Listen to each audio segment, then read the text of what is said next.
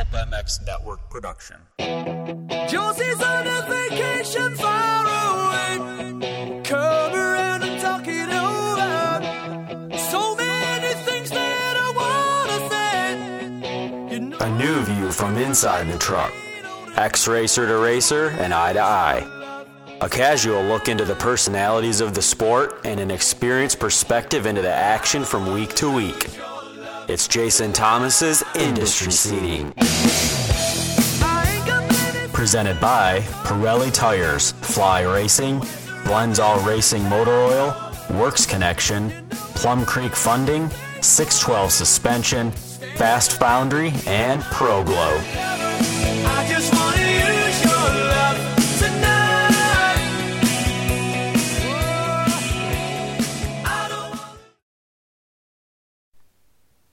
Welcome, everybody, to the Industry Seating Podcast. My name is Jason Thomas, and I am your host.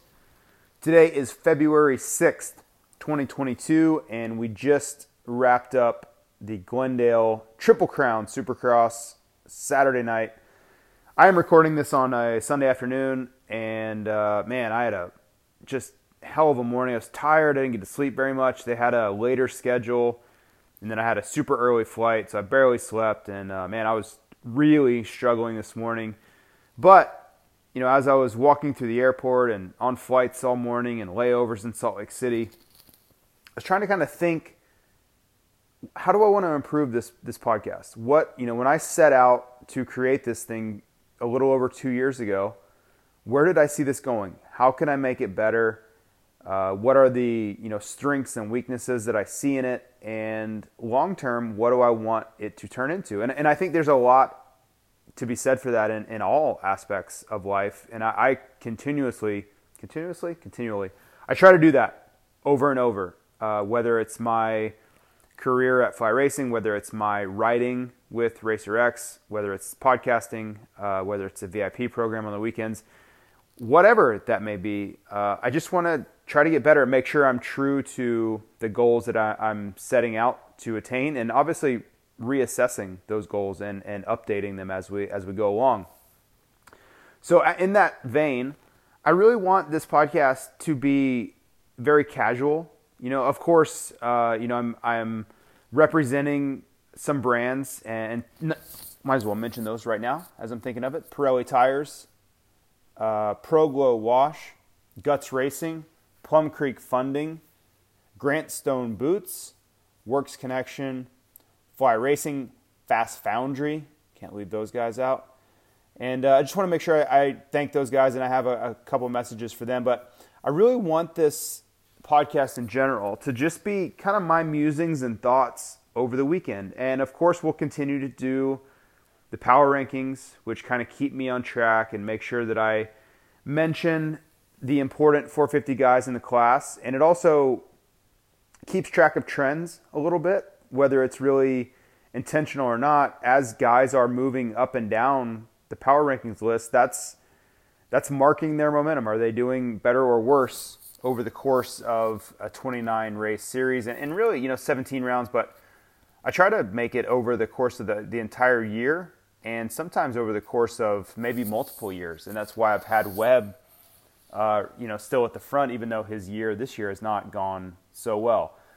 So if you hear this podcast today or whenever you listen during the week and, and it sounds more casual and it just sounds like we're having more of a conversation, that's what I want. That's what I want it to be. I don't want it to be like I'm talking at you. Um, I, I would want it to come across the same way as if we were, you know, watching the race together. Maybe we were, uh, you know, at a sports bar watching the race on a Saturday night or wherever you may watch it at home. I'm sure for most of you, because that's what I enjoy the most. I like bench racing. I like um, talking about the what ifs and you know having opinions and and the sports media world would say like takes on stuff. Uh, I, I enjoy that stuff. And you're not always going to agree, but that's what makes the sport interesting. If everybody thought the same thing and approached situations and incidents the same way, it'd be pretty boring. So I'm going to try to share my opinions and be as transparent as I can. You don't have to agree. Uh, that's fine. I, there are, you know, lots of different ways to view the same thing. You know, there are movies over the years that have kind of centered around that. Is there's there's one act or one uh, happening, and all of the different ways that it's viewed. And I'm trying to remember the name of the movie that that did it, but basically they had one. Uh, I don't remember if it was a criminal act or something went down, and then it was like every different person's perspective of the same factual event was different because they saw it different ways from different angles, from different perspectives. Their backgrounds were different, so they absorbed that in a different way with a different opinion. Um, so you know that's what makes uh, sports great in general is we we don't always feel the same way about something that's really indisputable in a sense, um, if that makes sense. Anyway, so anyway, let's talk about Glendale. My question is: Is this the best race on the calendar. I talked about this on my Patreon podcast yesterday. If you guys don't listen to that, I would highly recommend checking that out. I think it might be. And I was asking that on Saturday morning because I record those every race day morning. And I was looking out over, uh, you know, sunrise Saturday morning, super early, is having coffee. And I'm like, man, this, this race is tough to beat. Great stadium. You have the Triple Crown you know, Phoenix in January, the weather is phenomenal. January, February, the weather's phenomenal. This Glendale area that they built the stadium at is it's really grown, and they've built a city kind of around the stadium, which is uh, kind of backwards if you think about it. Normally, they'd have a city put a stadium inside the city. This was kind of the other way, where they built this Glendale. It's State Farm Stadium now. It's been called a bunch of different things. They have a hockey arena over there. They have all kinds of these things that they built first, and then the city sprang up around it. So interesting to see the civil engineering that went on, kind of reverse engineering, if anything. But man, it's really climbing the list for me as far as best races on the calendar. So I really enjoyed the weekend. It was a pretty chaotic weekend for me, but uh, still a really, really solid weekend. The 250 class, I think it's probably going to steal a bunch of the headlines as far as talking points for the week, and we'll get into why. But Hunter Lawrence got his first win of the year, and he was really good all day. You know, a bunch of my friends were all kind of bench racing on group text, and they were all predicting a Hunter Lawrence win. I, I wasn't there. I, I, I knew he'd be on the podium. You could see it in his riding, and you look at the class. Of course, he should be on the podium, especially when you're able to remove some of the variance because you have three rounds to smooth some of that out. You know, if you had one bad race, if you're on the podium the other two, you're likely still going to end up there. He was good though, you know, and all the chaos around him, he was able to kind of avoid, get around it. He took the win in the one race when it was there, and in the other ones, he just he just did his thing, right? He he was not, in my opinion, good enough to beat Christian Craig straight up, but that's not, you know, I'm not condemning him, right? I just think Christian Craig was the best rider of the night, but it, you know the best rider doesn't always win. That's not how this sport goes. You know James Stewart was often the best rider on the night when he would crash out or do something silly. So Hunter Lawrence got it done, and I think it had been a long time coming. You could kind of see his riding improving sans A2 because A2 wasn't very good. But you could see it was almost like a, a, weight had been lifted off his shoulders after the race. He was pretty excited, and uh, yeah, I was happy for him. You know, he was opportunistic. I think would be a very good word to summarize his night.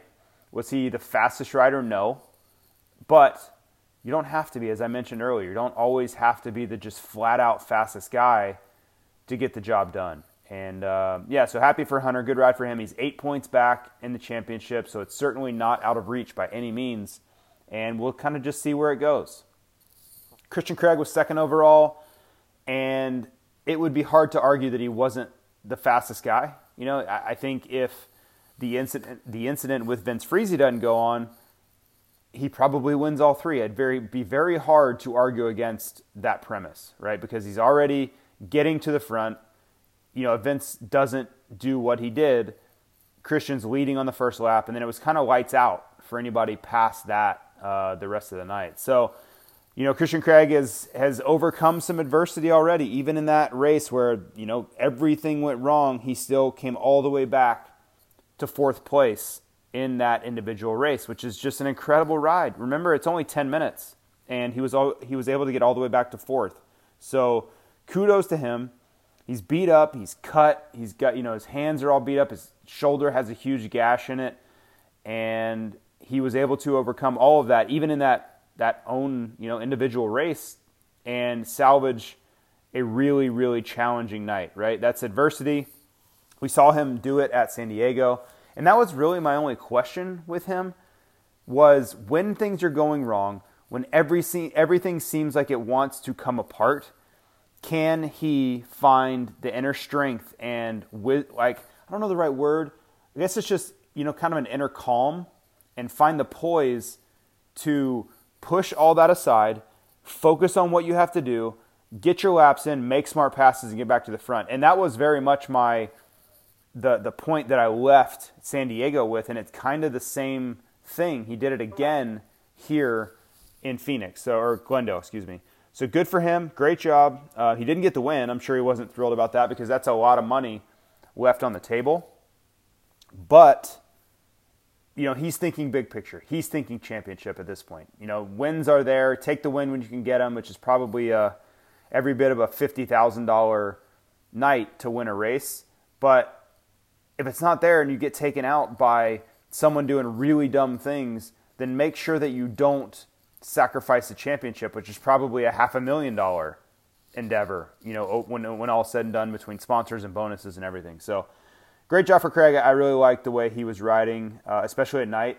He just looked like he was the best guy. Michael Mosiman kind of reverted back, man. You really felt, or I did, I, I felt like he was turning a corner as far as removing mistakes finding a way to be a week in and week out podium guy. And that was the step he needed to take because speed wasn't the question. Ability and equipment, none of those were in question. It really came down to the fact of whether or not Michael Mosiman could find a way over the course of nine races or whatever to be there every week, not crash yourself out of races, not DNF, not get 10th. And he wasn't able to do it at the beginning. You, you saw the variance in his results. You know, he's coming back to fifth or sixth or whatever, but that's not going to get it done. Then he has this breakout ride at San Diego. He gets the win, and you're almost like, man, this could be really be something. And then he backs that up with an incredible performance at A2. He didn't win, but he didn't freak out when Christian Craig passed him. He put in a heroic battle with Christian Craig and I'll be honest, I thought this was like the the, the moment where you're going to look back in a year or two and say, yeah, man, you remember when Mosiman was all over the place all the time? He just crashed and then he'd win and he'd crash and then he'd crash some more and then he'd have another good one. Like that's just what it's been for Michael Mosiman for a couple of years now. And then guess what? We go to Glendale and he's right back to it. He crashes on the first lap or the start of the first race. I didn't actually see it. I just saw him in last. Then the second one was really good. And then the third one, he crashes again, and he crashes off the uh, that tunnel jump tabletop thing. And that you just can't do that. If you want to be a champion in a short series, you've got to be there each week. You just have to because there's not enough talent in this class for the other guys unless they just have catastrophic weekends, which they're not. You look at Hunter and Christian, they're overcoming all of those mistakes. There's not enough depth Christian's coming from dead last and flipping, getting caught on extension cords, all sorts of craziness, and he's still able to get fourth, right? What that means is if you want to beat him, you've got to be perfect. You have to be perfect if you're Hunter Lawrence or Michael Mosiman to beat a guy that can come from last to fourth. He can go through damnation and all sorts of chaos and still get to fourth. And Hell, he got third at San Diego. So you have to know that you have to be picture perfect each and every weekend if you want a chance to beat that guy. And Michael Mosiman is just not doing that. And I don't want to, to seem like I'm coming down on Mosiman because I don't, I don't necessarily care if he does good or bad. But just if you're looking at it and like, okay, what's missing? What does he have to do to be champion? Why is he not reaching his potential? That's it. It's really easy to diagnose for me because I, I've seen this you know, for years. I've seen guys that don't reach their potential, and I've seen guys that take the next step, which I believe Christian Craig is on his way to doing, and that's it. The ability when things are going sideways and things are going wrong, can you salvage a good finish out of it? Or can you not? Do you let it get the best of you and do you get 15th when the other guy, Christian Craig, is getting third or fourth? That's the difference. Because all these guys can go fast. When everything's going their way, they all look kind of the same. They all look great and they look like they should be winning every time. It's those moments where things are going completely sideways and awry, that's the moment where you have to stand up and be a mature racer, right? Be a championship winning racer. Not everybody can do it. Some people just never figure it out. I do think Michael Mosiman will. Actually, thought he already did, but this weekend was kind of proof that maybe we're just not quite there yet. Maybe it's it's not his time yet. So we'll see. It's just something to keep an eye on. Joe Shimoda, he rode better not good enough. I, I, don't think that Mitch Payton would say that's good enough. That's not up to the standard of what they need out of him. They need him to be winning. They need him to be in podium contention every single time. And that was really the expectation, and he's not doing that. He's a solid top five guy. He's, you know, he got third in the race where Christian crashed, but it was almost by default because both Friese and Christian were out. That's not who I think they thought Joe would be this year. So, I don't know if he's trying too hard, and that would be my guess. I think he is trying too hard. I think he's put too much pressure on himself to, to be a winning level guy and not just take what comes, make sure you're on the podium every time. But it's just not it's not coming easy for Joe at this point. And uh, yeah, here we go. The uh, probably the most what will be the most talked about topic of my day uh, because we'll have to do the Racer X podcast later, and probably the Pulp Show tomorrow night, probably everything I talk about and write about and whatever this week would be the incident with Vince Friese. And anybody who's listening to this podcast probably knows that I'm not a Vince Friese fan as far as his racing goes. Never have been. I've been racing against him since he turned pro. Uh, you know, he, he raced 450 outdoors his first season. I raced against him then. I watched him do some really dumb things then. And I didn't know much about him at all. I, I wasn't following amateur racing super closely at the time because I was so locked into my own professional career. But he moved up, and I was just like, man, this guy, he likes to get aggressive with people. Like, I, I just was kind of seeing it firsthand on the fly and making my own judgments as we went on. And it was really apparent that he wanted to, to get aggressive, and he, he didn't think anything of it because I remember people getting really mad at him early on, 2029, you know, 2009, 2010. Then it kind of turned into me in 2011. He just doesn't use his brain when he's on the racetrack. That's it. He does not think. He's a terrible, absolutely horrific decision maker in the moment on the racetrack. Now, I've, I've had conversations with him, and I, I've mentioned this on this podcast, other shows. I you know, we were at a restaurant in Germany. I sat down. I'm like, hey, man, we need to talk. Like, I don't know you, you don't know me, but we've raced against each other a lot at this point, and I don't think you're going down the right path. I've been doing this for a long time, and I don't even know if you're aware of the reputation that you are creating for yourself. I don't even know if you realize how much other riders dislike you because of the way you race. But if you want to take your career to the next level, if you want to get rides on good teams, which thank God for him for Moto Concepts because that's been his lifeline. But if you really want to be around in the sport and, and have a good name in it long term, you got to change your ways, man. Like this doesn't work. People are going to really, really dislike you. You look at the Weston Peick incident from 2014 or 2015, whenever that was you ask around, and this is where Steve Matthes and I have really got in, gotten into it because for a while he wanted to like be some sort of Vince Friese defender. You know, he wanted to take up the flag and not let him get piled on. And I just said, man, do what you want, but you're picking the wrong guy to back here. I'm, I'm telling you, I've been I've been dealing with this guy and his incidents for a very long time, And I, you know, long since I stopped racing, I had to watch it.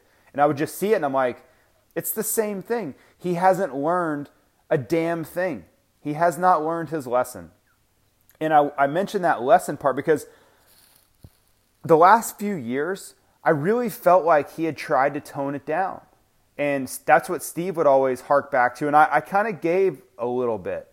Steve would be like, man, he's not doing his dumb things. He's not taking people out as much. He's not, uh, you know, the, the headline of every race. And I'm like, you're right. You're right. He did back it down a little bit. When he was in the 450 class and he was getting, you know, 8, 9, 10, 11, 12 in the races, 450 class, you know, 13, 14, whatever. He was doing well. And I didn't see him just cleaning people's clock week in and week out. Now, there was some of it. You know, Justin Brayton, and he got into it a couple times, and Brayton's like the nicest guy in the world. And Brayton, his own teammate, had to just clean him out a few times. He's like, I can't deal with this dude. The things he does, he's cross jumping me, he's trying to take me out. Even Brayton had to just go in and level him a few times because you just can't stand for that stuff at some at a certain point.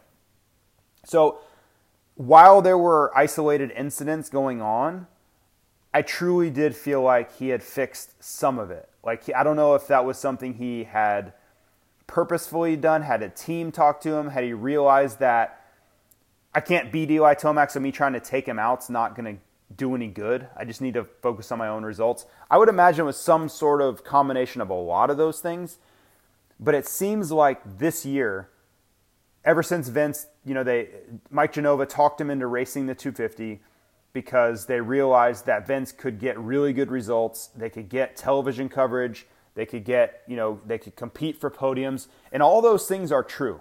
Those are all really valid points. And to be fair, Vince is doing better than I really thought he would. I didn't necessarily think he would be a podium guy. But he's proven that he's very capable of battling for it. Now, he doesn't have a podium yet, and that's probably some of his own fault, but he is riding very well. I want to make that very clear. This is not me saying that Vince is not a good rider, because he absolutely is. You watch his Anaheim 2 race, he was he looked the part, man. He was great. Hunter Lawrence could not get around him. He really couldn't even show him a wheel. And that deserves a lot of credit because I think he's taken huge steps in his his technique, his speed, all those things have gotten better to a point where he's battling with factory 250 guys. So good for him on that front. The other part of that and the negative part is that I think with his relevance now in the 250 class, all of that improvement in his man, I don't even know the right word, where he he stopped taking people out, you know, that trend where he's like, okay, I'm not going to do all this these stupid things on the racetrack.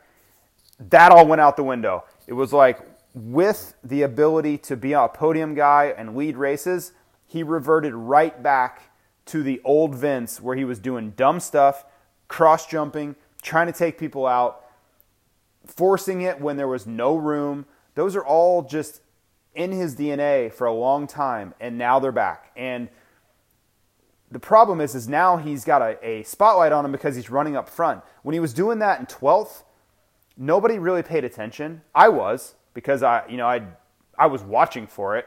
And that's where I think Steve and I disagreed so much is he was like, yeah, whatever, he's fine. I'm like, he's not fine. You're not watching. Like he, he's still doing it back there.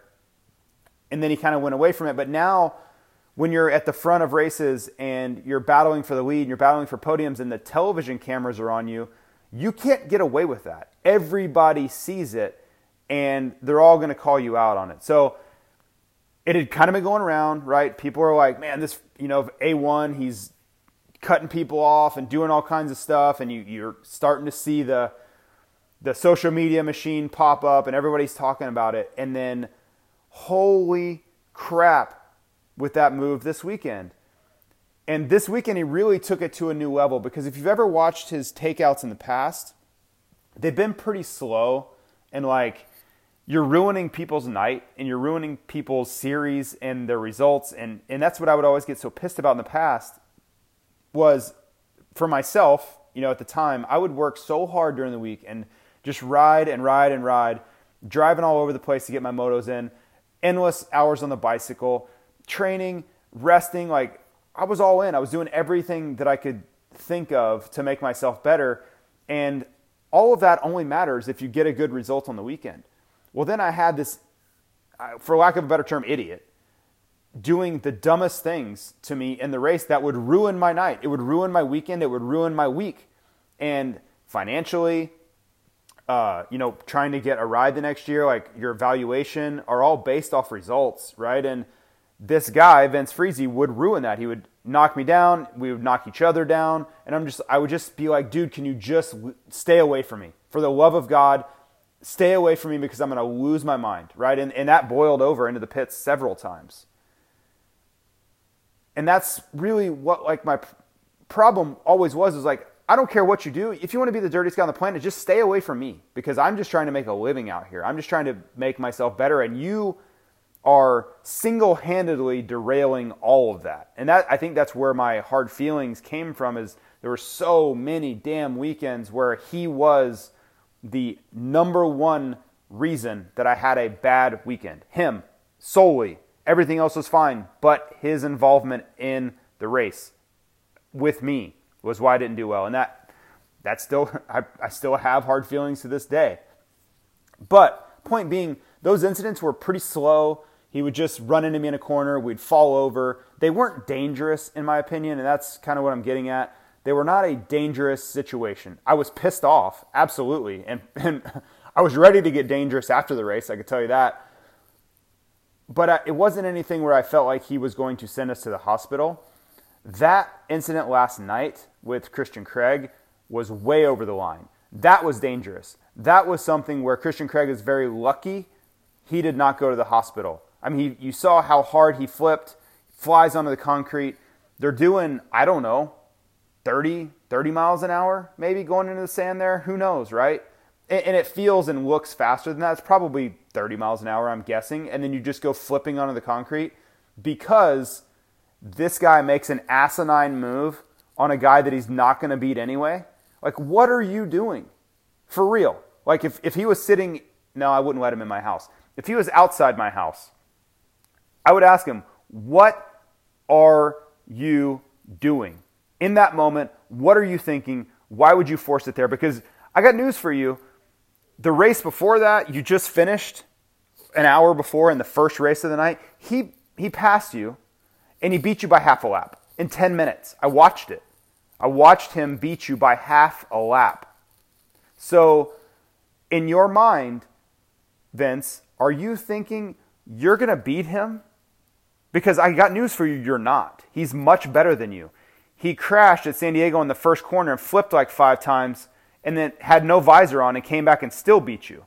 And he, again, like I said, just beat you less than an hour ago by half a lap in a shortened main event. So if you think, oh, I'm gonna I'm gonna get him back here, I'm gonna force the issue, and then I'm gonna beat him. No, you're not. You're absolutely not. You are not good enough to beat Christian Craig. I'm sorry.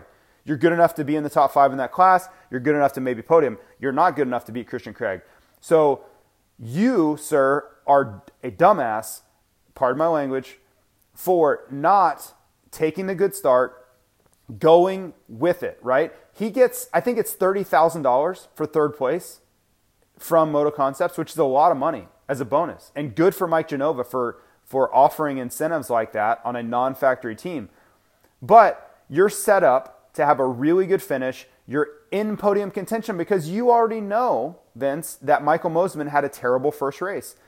If you're self aware, you're like, okay, I had a good, good first race. I'm set up for a podium nicely. I just got to keep my starts up, put the laps in, and guess what? I'm going to look up and be on the podium. Instead, you make this harebrained maneuver that you're lucky you didn't hurt Christian Craig, which he didn't do anything to deserve that. And you're lucky you didn't hurt yourself too. So I've really been trying to be careful with this stuff, but I'm over it. I'm really sick of tap dancing around these lame brain moves. And that's what they are. They're really, really stupid. In the end, they're really dumb. It's not he's fighting for position and he's, you know, he, he just he's out there like and and listen, I love Steve. It's one of my best friends. That's his been his take is he's fighting for a position, he's aggressive. I'm I'm over that. Like I'm completely done with that take. That is a that was a really really stupid move he made last night.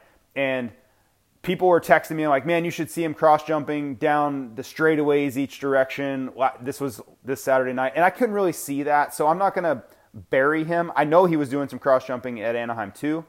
I hate that. Everybody that knows me knows I hate that, but I'm not even gonna rail against it because I didn't see it last night. But that Christian Craig move was absolutely unacceptable, and if the AMA doesn't do something, then bad on them something's got to happen. And it's not like he's never been penalized. He got suspended in 2011, the 450 class. He took out Bobby Kiniry. He took out. He took me out. We got into it, and I'm like, I told the AMA, you know, crew at the time, I'm like, you guys got to do something about this guy because all of us are over it. He's trying to take everybody out, and we're going to start taking it into our own hands if you don't. So the next weekend, this is 2011, mind you he just cleans out Bobby Kiniry in Seattle. I mean, absolutely annihilates him. And we had it on video because I was in the battle. We had it on our video. So the AMA did the right thing, in my opinion. They suspended him for a round. Like, because it was so far out of line. I wish I still had the video. It was like, man, what are you, like, you're going to kill somebody out here. So they suspended him for a round, and they finally did something. And kind of since then, they haven't done a lot. You remember the incident with Jason Anderson, where Anderson actually like took a swing at him, right?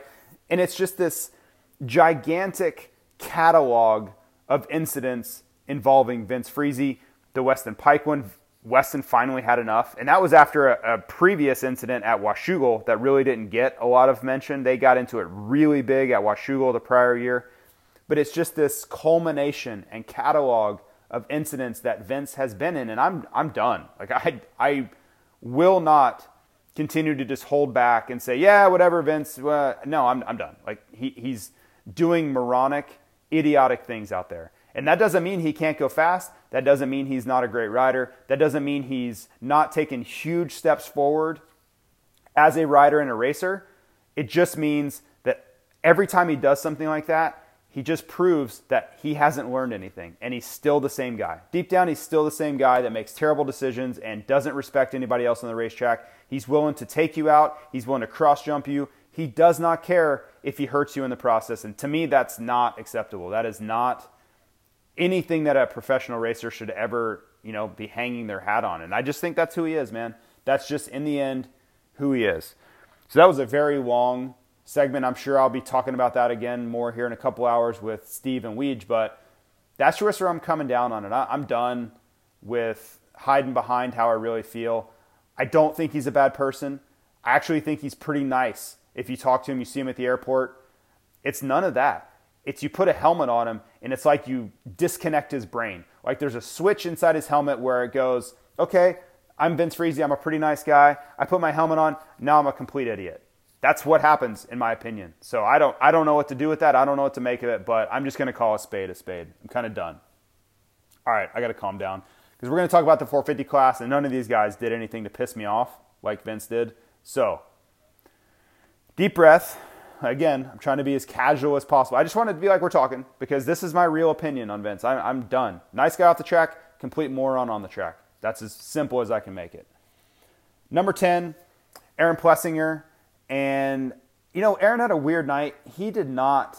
Uh, he didn't ride very well. I don't think. I watched him because he was on my fantasy team. He did not get me double points, by the way, so that sucked. But his starts were less than, I would say, less than average. They weren't. They weren't good for sure, and they weren't even decent. They were pretty bad. And then his speed really wasn't good either. Like he couldn't really do a lot with guys that you would think he would be better than. Guys like Shane McElrath, some of the middling guys, Dino, those are guys, in my opinion, knowing what he gets paid, knowing what his expect not I don't say his expectations, knowing the expectations that are placed upon him because of those paychecks and commitments, he's got to be better than that. He he simply does, and I think he would be the first one to tell you that. So I kept him at ten. He does have a podium through the first five rounds, and that that goes a long way. But I don't think Glendale was a very good night for uh, for AP. Number nine, Marvin. And I almost, I was ready to move Marvin up. I, I think he was ready to be moved up because he was in a podium position going into race three, right? And I was at the race watching, so I wasn't keeping up with, uh, you know, the dynamic of who's in, who's ready to podium and who's not, and the points and all that. I was, I was running around all night doing all kinds of things, I was watching every race, of course, but I wasn't at home getting that sort of information spoon fed to me. So I didn't actually know that he was in third. I just knew he had kind of been good all day and all night. I knew he had been running around those top five spots because I think he had a five and a four going into the final round. And then, yeah, he, he makes a mistake. It's his own fault. I'm sure he didn't mean to let the front end slide there, um, but he, he blew a great opportunity for a podium.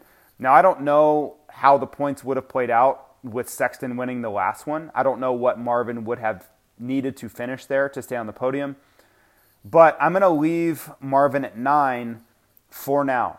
Um, he's very close to moving up to uh, to eight or to seven, but it's really difficult when you look at the guys ahead of him, and I, I can make really strong cases for why they should stay ahead of Marvin for now. Because if you you know I could pull out a race like San Diego where Marvin goes from first to 10th with no real reason why. If you want, you know, evidence to why he shouldn't move up. I still haven't learned anything from those rounds of why he did that. Has he fixed that? I don't know. I haven't seen him get a first or a second or a third in a race like where I'm like, "Oh man, that's like he's good. Like he's finally figured it out." He could get 10th just as easy as he could get 4th in my opinion right now. There there is no real differentiation to me between those two results for Marvin. I would shrug my shoulders at both of those results. Not in a bad way. I would just be like, yeah, Marvin can do that. No problem. He can get 10th or he can get 4th. And I feel like they're both, the likelihood of both is uh, it's kind of the same. Number eight, I have Justin Barcia. And, you know, the riding for Justin Barcia is good. When I watch him ride, and uh, you guys, most of you watched on TV, you saw the same thing. He, he's moving up, he's passing Cooper Webb. He looks really aggressive and he looks great on the motorcycle, but the results are not coming because the starts are not there. And I don't know what I don't know what to do with that. That is not a typical Justin Barcia dynamic. Like he's normally the guy that gets the starts and you can count on him being top 5 on the start. And even at the beginning of the season you could. So I don't know if it's they've made a bike change. I don't who who knows, right? They're not going to be forthcoming with what's going on there but it just seems like whatever they may have changed, or maybe everyone else got better, or maybe it's confidence, or who knows, but something has taken a step back uh, in the starts department. Number seven, I have Mookie, and Mookie is on the cusp of moving forward. You put a couple more rounds like that together, the way Mookie rode in Glendale, and he will be top five really quickly because that was a great, great performance from uh, Malcolm Stewart. And I know that the KTM team and that when you when you say KTM that group that means Husky that means Gas Gas that means KTM that means everybody right? Their entire effort and that's a lot of riders and a lot of personnel. They had a gigantic meeting with the brass and that's Pit Beirer and you know Ian and Roger and, and the brass from Europe came over. All of them got together and basically said hey guys this isn't it. Like we're not performing and KTM, if for those of you who don't really know or aren't super familiar, they are deadly serious about winning. It's all that matters. And if you know, I've spent a ton of time, as many of you know, I spent a ton of time in Germany, racing in Europe. I know how uh, their minds work over there. You know that Austrian, German, they very they think very much the same, and they, you know, a lot of them speak both the same language and all that stuff winning is placed on such a high pedestal. It's like winning is at the top, and then 75 pegs lower is second third. And that's just how they are, man. Even when I was racing, if I won, I was the greatest human to ever be born onto this planet. And if I got second, third, fourth, fifth, it wasn't like they were mad at me, but they just kind of like, eh, whatever. Like, that's fine. Here you go. Here's your money. See you next time. Maybe we'll, maybe we'll win then. And that's just who they are as a culture. That's how they think. So to apply that, when you see Webb was second in points going into A2, you see Marvin trying to get her on the podium. They're winning some heat races. They're running around near the front. AP gets a second at Oakland. All of that to me was met with this isn't good enough. Barcia got a couple podiums that all looked pretty good. And I think most people would view it as like, hey, they're doing pretty good. I can promise you, because I've been around it, That's not how they're looking at it. They're looking at it as, man, this isn't this isn't what we signed up for at all. This isn't what you're paid for. This isn't what our teams are about. This isn't what our brand's about. We are here to win. Period. End of story. Winning's the only acceptable answer. And how do we get there? What do we have to fix? What do we need to change? Because we're gonna we need to start winning and we need to start winning now. So that meeting all kind of went down last week. Now, I don't think this week really gave them anything to write home about because it didn't seem like they've taken any steps forward other than Mookie. And that's who, you know, this is the rider in the seventh spot that we're talking about was Mookie. He looked better. And I know they made sweeping suspension changes this past week based off of that big meeting. So maybe, maybe Mookie is ready to take the next step. And maybe whatever they changed fundamentally with the bike was what Mookie needed. Because I, I heard through the grapevine that he was very vocal about his bike not being good enough. He wasn't happy with how the suspension was performing and it was holding him back. So I don't know if that's true. I'm pretty damn sure it is because I trust my sources. I don't know what the changes that were made, but I know suspension wise, whether it was clamps, linkage, suspension, like there's a, a, lot of different ways to solve a suspension problem. It doesn't have to just be, oh, we, you know, change internals. It can be a lot of different things that all affect the overall package but he did look better. And, you know, he, he looked like he was ready to be a steady podium guy. So watch for him at A3. Let's see if we can get continuation out of Mookie. But he looks, he looks good. He looked really, really strong on Saturday night in Glendale. Number six, Dylan Ferrandis. And it felt like he was ready to move forward, right? I wanted to put him ahead of Roczen this week. I really did. But you see that last race. You see him in the last one sitting in the mechanics area, getting his bar straightened, which means he's going to get last in that last race. And you can not do that in this championship. You can't. You can't DNF races. That's what he did all last year. That's what 2021 was.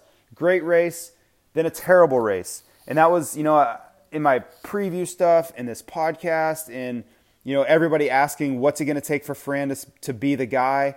And that's been my answer all along is that he's got to remove the bad nights. You can't have nights where you get 12th or worse or DNF. You just cannot do it if you're going to try to beat Tomac and Webb and Roczen and whoever else is in the championship because they don't do that. They simply don't do it.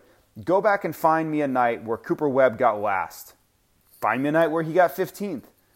I'll wait, right? I'm not saying he's never done it because I'm sure he has, but it, it's not something that's normal whatsoever.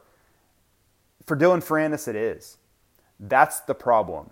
That's where his championships go awry. It's not the normal night. It's the every fourth or fifth race where he gets 15th and you just give up 15, 18 points. And sorry, man, you do that a couple times, and guess what? You're you're a race out of the lead. You're two races out of the lead you know, coming down the stretch. So I like everything I'm seeing out of Ferrandis. He was your fastest qualifier. He looked amazing on the racetrack. But you gotta you gotta find a way to take those bad nights out. Um, you know the the old cliche of championships are won on your bad nights. It seems to be incredibly true for Dylan Ferrandis, maybe more than most for for Dylan Ferrandis. It's it in that vein. It's what's keeping him away from a championship. Number five, Ken Roczen, and something's missing here. Uh, I, I wrote confidence question mark in my notes because I don't know if it's confidence, but something is missing. There's no doubt about that. He is not firing, firing on all cylinders. It could be the bike where he's not confident in the motorcycle. It could be he's not confident in his health. I don't know, but he does not look like the same guy. He's getting passed straight up. He's getting good starts and he is getting shuffled backwards. You watch that one main event where the guys were just going by him. Anderson and Mookie, they were just pushing him around. Uh, that there's no better way to put it than that is they are they are literally just pushing him around. If he's in the way, they move him out of the way and there's no recourse. There is no absolutely no penalty to be paid for pushing Ken Roczen out of the way. And I don't think that's ever going to change because it really never has. When was the last time you saw Ken Roczen retaliate on somebody for getting aggressive, like push back, like run him wide and say, "Hey, dude, you can't do that to me." He doesn't do it. You know, he, Cooper Webb has given him a million reasons to push back over the years, and he's never done it. So I don't expect him to change it. I just don't think he wants anything to do with aggressive or rough riding. And I don't blame him. I hate it too. But at some point, if you're going to be in a, a championship battle like that, I think you've got to be willing to get aggressive with some of these guys. We saw what happened with Jason Anderson. We've, you know, we've beaten that horse into the ground, but it's the same old story. And, and I don't think Glendale was necessarily the best example for that, even though I'm making it a point, because he didn't look like he had the pace to, to fight back. You know, if you get if you're trying to push somebody around and you're going backwards, it's probably not going to work, even though Vince Friese tries to do it all the time. It's just not a great idea. You need the pace, right? You need to if somebody stuffs you and you're like, I can go as fast as you, like whatever, stuff them back and then take off. That's the kind of stuff that I want to see uh, Ken Roczen do to people. I want to see him get fired up and pissed off and get aggressive and then use that fire and motivation and anger to take back off and, and lower those lap times again. Get back onto your form that you were three or four laps ago. But point being, something is missing with Ken Roczen. I'm just not quite sure what it is. It's, it's definitely there, though. Want to thank the sponsors again Pirelli Tires. Check out that range of Scorpion MX32 mid soft mini tires.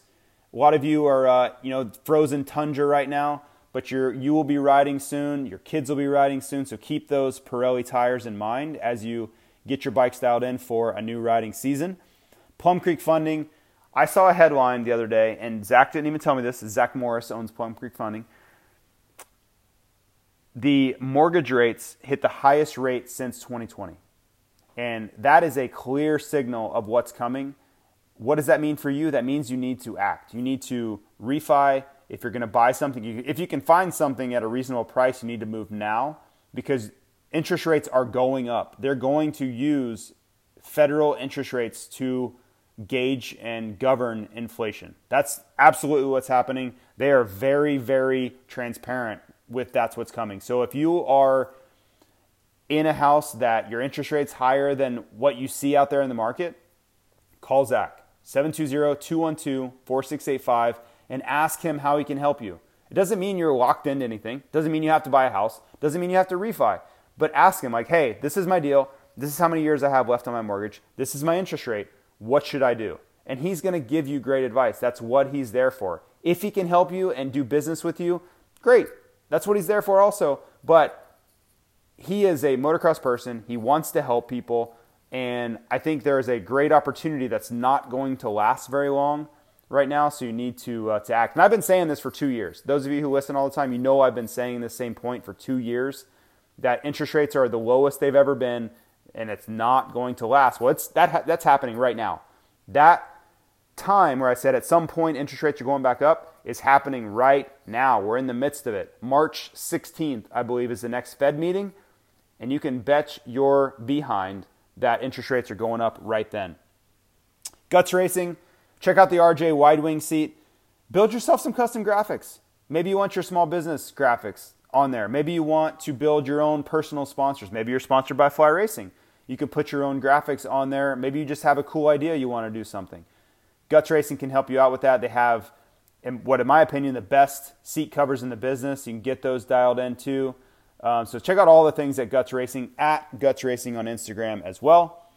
Works Connection, promo code JT21 for that pro launch start device.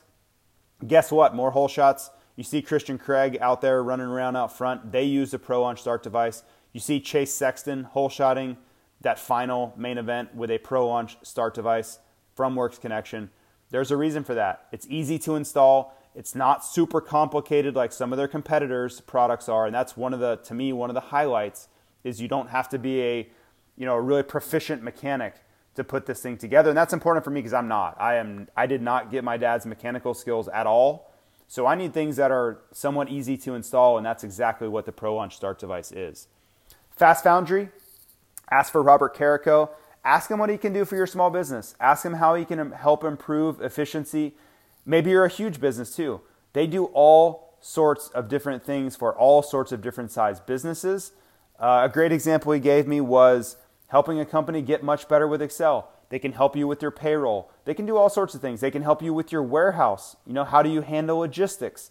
Uh, the possibilities are endless. So I would just recommend reaching out to Fast Foundry. Go to fastfoundry.com and ask them how they can help you today. And as we all know, business over the last two years has been some of the most challenging we've ever seen from the economy shutting down to supply chain issues to now we have inflation so pricing is going through the roof. You know costs are out of control.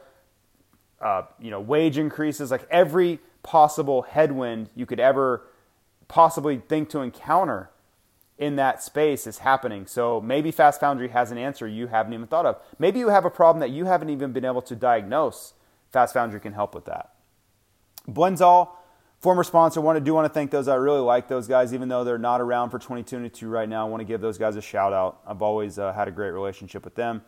ProGlow, Moto 15 is your promo code, and we've been doing the uh, the ProGlow question of the week. So get those questions in. We will resume that next weekend. We'll do the Pro Glow question of the week. They have the uh, Power Sports Wash. And just to give it a little read, it is designed and formulated to target mud, clay, grime, and any other material you might encounter. Doesn't matter if it's on the street, track, or trail. ProGlow's Power Sports Wash uses a proprietary technology to chemically break down and remove dirt from surfaces, something that other soaps or cleaners just are not able to do, nor are they formulated to do that. The fully active granular blend easily dissolves in water, and it's the most concentrated product on, available on the market today. I also want to mention the uh, ProGlow degreaser. So if you have something that's like oil and dirt mixes, something like that, it's, it's separate from the Power Sports Wash. Check out that degreaser as well. Thank you to Ryan and ProGlow Wash for all their support. Uh, great product there, and I can't wait for it to melt, the snow to melt around here in Boise so I can get back out on my bicycle and uh, my, my street bike, and I'll have a dirt bike by then too. And I'll be using ProGlow once again because right now I'm not using ProGlow. Everything's frozen, just a bunch of snow, so I don't have any use for it at the moment. Also, want to thank Grandstone Boots. They sent me a brand new pair of ostrich leather boots, and yes, I need to post a picture of those things. I have the box downstairs. They are unbelievably amazing. When I saw them post them on their Instagram, I'm like, man, I can't even ask for these. They're probably like a limited edition, but I had to. They look too they look too cool. I had to at least ask like, hey, is there any chance that I could get a deal on these? Or I just want a, a pair um, because they're the most unique you know boots that I now own. And uh, so check those guys out. Go to grandstoneboot.com and uh, see all the great products they have belts, wallets, of course, all the different selections of boots. Uh, they have wingtips, they have loafers, they have all kinds of stuff over there. So, really great product line that is continually expanding. Um, and, and, it's been really fun to watch those guys kind of grow from, they were like a one product line at the very beginning when I first started talking to them. And now they have this just gigantic catalog of products. So, it's a really cool success story over there. Last but not least, Fly Racing. I work there. We had a huge meeting down in Glendale on Friday that went really, really well. Thank you to all the attendees that were there for that. Um, great race again on Saturday. And uh, yeah, love my job over there. Love all the people that I work with. So thank you to uh, to Fly Racing for all of the opportunities, and uh, of course sponsoring this podcast as well. Now let's move on. I know you guys don't like sponsor reads. I understand. I get it. It's part of it. I thank you for listening. We're going to get back to the content. We're going to get back to the power rankings. I get it. I'll start yelling about Vince Friese again if you want. If that's what you want me to do, you just want me to freak out more about Vince Friese. I can do that too. But let me get through the power rankings. Number four is Chase Sexton. And you can see Chase Sexton figuring it out. You can see how good he is. Like that's his most the most simple and Neanderthal way I can put it is he's he's really good. Uh, but if you watch that last race, and you see him. I, they didn't show it on TV, which sucks, but it, it's on Instagram. It's on Chase Sexton's story on Instagram. He was doing this three, four, three, one after the finish, which was insane. I did not think anybody was going to even attempt it. It never even crossed my mind that someone was going to try it. It was big, and he's the only one that did it. Nobody else tried it the entire night, and he was doing it in the race. You just don't see that very often. People try stuff in practice and time qualifying but to pull that in a race, That's next level type stuff. So good for Sexton. He bounced back from a, the second race where everything kind of came apart on him, but he looked great. He got on, onto the podium in that final round. But the only detraction I have to say is the inconsistency, right? He still has to find a way to remove those bad rounds because until he does, he's not going to be able to win a championship. You, you can't throw races away like that. I'm not saying it's impossible. I'm just saying that's the missing link. He's still working that bug out. And it's getting better. You saw him win San Diego. You saw him get a third, which I thought was a very mature ride at Anaheim 2. He took what was given to him, which was that third. And then you saw a little bit of the inconsistency bounce back. But that, that last moto was, was kind of reassuring, right? He goes out there and just dominates that final round. So I really like what Sexton's doing. I like how much improvement I'm seeing, both physically and mentally. And I think he's going to be a multi race winner in 2022. Like, as far as the overalls, I think they're coming. I think he may get three or four wins by the time this thing's all said and done. Number three, Jason Anderson. And this is where it gets dicey because I think on a shorter time frame, Anderson deserves to be number two. He really, really does. But I'm going to have him at three because it's a little bit Johnny come lately. We're only five rounds in, and before this year, it hadn't been very good. So I don't feel that it's right to put him past Cooper Webb this quick. I just don't think it's re- the time is right yet. And I don't know if it will be because maybe Webb bounces back, but there's no question that Anderson's riding better than Cooper Webb right now. But if you look on a broader scale and add more races into it, you add last season into it, then Cooper Webb's like, man, I, what, you're just going to take me out over five rounds? No, I'm not. I'm not going to do that to him. So I'm leaving him in for now. I'm leaving Anderson at three. And Anderson is really, really impressive. He is, and I wrote in my notes, Anderson is so damn good this year. And that's fair. I, I really feel like that really summarizes his season. He is riding incredibly well you see him just blow past guys in that final round, blow past Tomac, blow past Mookie. Those are things that don't necessarily happen. Like people aren't able to do that type of thing to these guys. So I love what I'm seeing. I love the riding. He's just got to find a way to reduce some of those mistakes. And I don't know if one's I don't know if they're correlated. And that, that's something that I don't have an answer for, but I, I feel like it needs to be brought up. You see the crashes and the things at Anaheim 2, he's jumping off the track and all over the map. And then you see he jumps off the track and crashes again at Glendale. And then you see the other rounds where he is just lights out faster than everybody. And I don't know if he can manage that speed without having the crashes in there. So that then that presents the question what's the answer? Is it backing it down a little bit? Does he need to slow down a little bit, find a balance? where maybe he's not way better. Maybe he's just a, a 1% better, but he doesn't get the crashes. And that's where you really find the answer. That, and I think that's where Eli Tomac is. That's where I think Eli Tomac has made a living in this sport is he has found the balance of I'm not going to crash, but I'm going to be better than you. Now I can go way faster and be way better than everybody else, but the risk factor will also go way up. I think Eli Tomac knows to avoid that place. I think he knows there's nothing good that can come from that. And maybe that's from having a father that was a world champion in cycling. Maybe he that was something he had wisdom and had lived through his own self to not blow yourself up as far as too much effort. Find a level that's better than everybody and just hold it. You don't have to win by an hour you can just win by five seconds. I don't know. I, am completely uh, just theorizing there, but I think that's what's missing from Anderson. He just needs to back it down just one percent, and then you can take those mistakes away. You're winning more, and when you're not winning, you're still second or third instead of seventh. So we shall see on Jason Anderson. Cooper Webb, you know, I alluded to earlier, they had that huge meeting, and I don't know where it goes from here. I don't know if there are imminent changes on the bike coming. I don't know if they thought they had it figured out for, for Glendale and they went to the race. And because he did look spicy, he was trying to get to the front early in the practices where he's ready. Like, I'm ready to take this series back. I'm ready to, to make significant changes. But it didn't work out in the race. He was not very good. He was not able to beat the likes of Justin Barcia or Anderson or Roczen or any of those guys. They were just simply faster than him. Forget about Tomac or Sexton or those guys. They were all just faster than him. He gets a good start in that last one. I think he ended up fifth in the race. But let's go back to last year. Let's go back to 2019.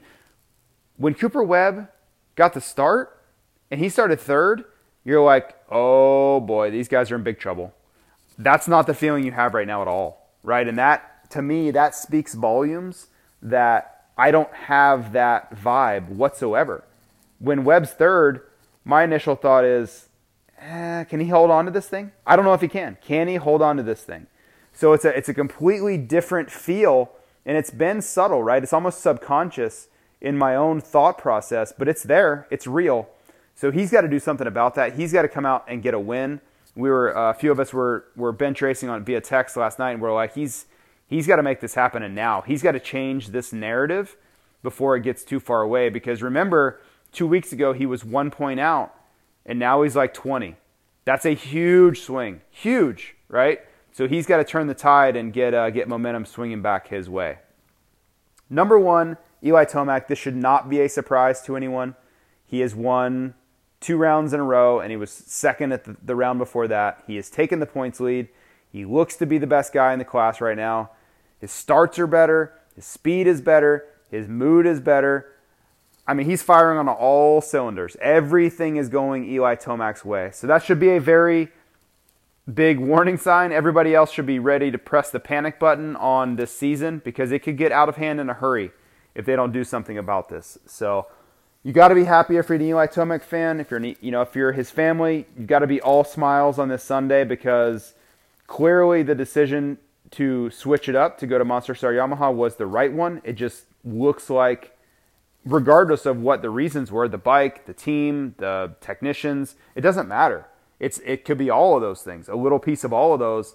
It's working. Period. And Jason Anderson's move to Kawasaki is also working. So it doesn't have to be a you know end all be all switch. It's not. It doesn't have to be. Oh man, the Yamaha's way better because Jason Anderson is, could push back and say, look how good I'm doing on this Kawasaki. And, and that's kind of where I come down. Is I think all the bikes are great. Sometimes you just need a change of scenery. Sometimes you just need to get out of your comfort zone try new things, change your training, change your location, right? Eli Tomac's been riding in different places. He's been riding at the Yamaha track, he's been riding in Florida, he's been riding with different people. All those things can have a cumulative effect on your performance. And the same goes for Anderson, right? Riding with Cowie, at Cowie, riding with Cianciarulo, all those things can make you step your game up. So that's the top 10. I did want to have an honorable mention for Dean Wilson and Shane McElrath. They, t- they both took huge steps forward this week. Shane's been working really hard on getting the motorcycle more to his liking.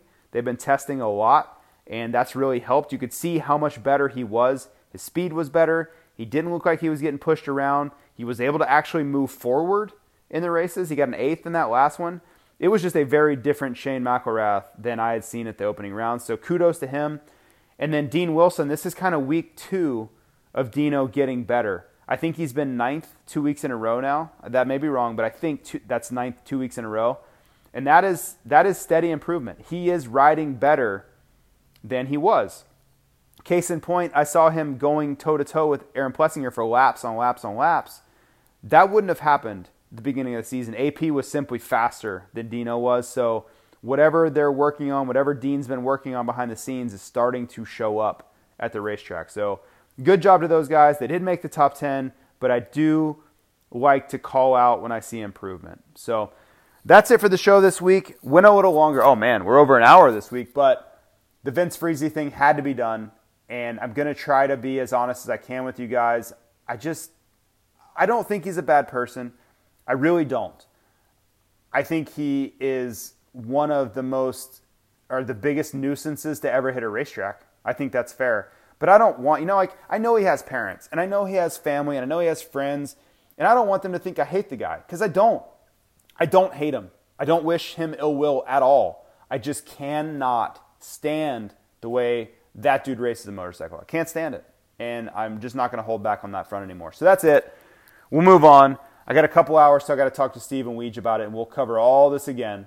But uh, thank you for listening. Thank you to the sponsors, and we will talk to you next weekend on Super Bowl Sunday. I'm probably going to get that one out really quickly because uh, the Super Bowl's in the afternoon, so I'm going to record that one either Saturday night or early Sunday morning and get it out right away. So look for that one early next Sunday. See you.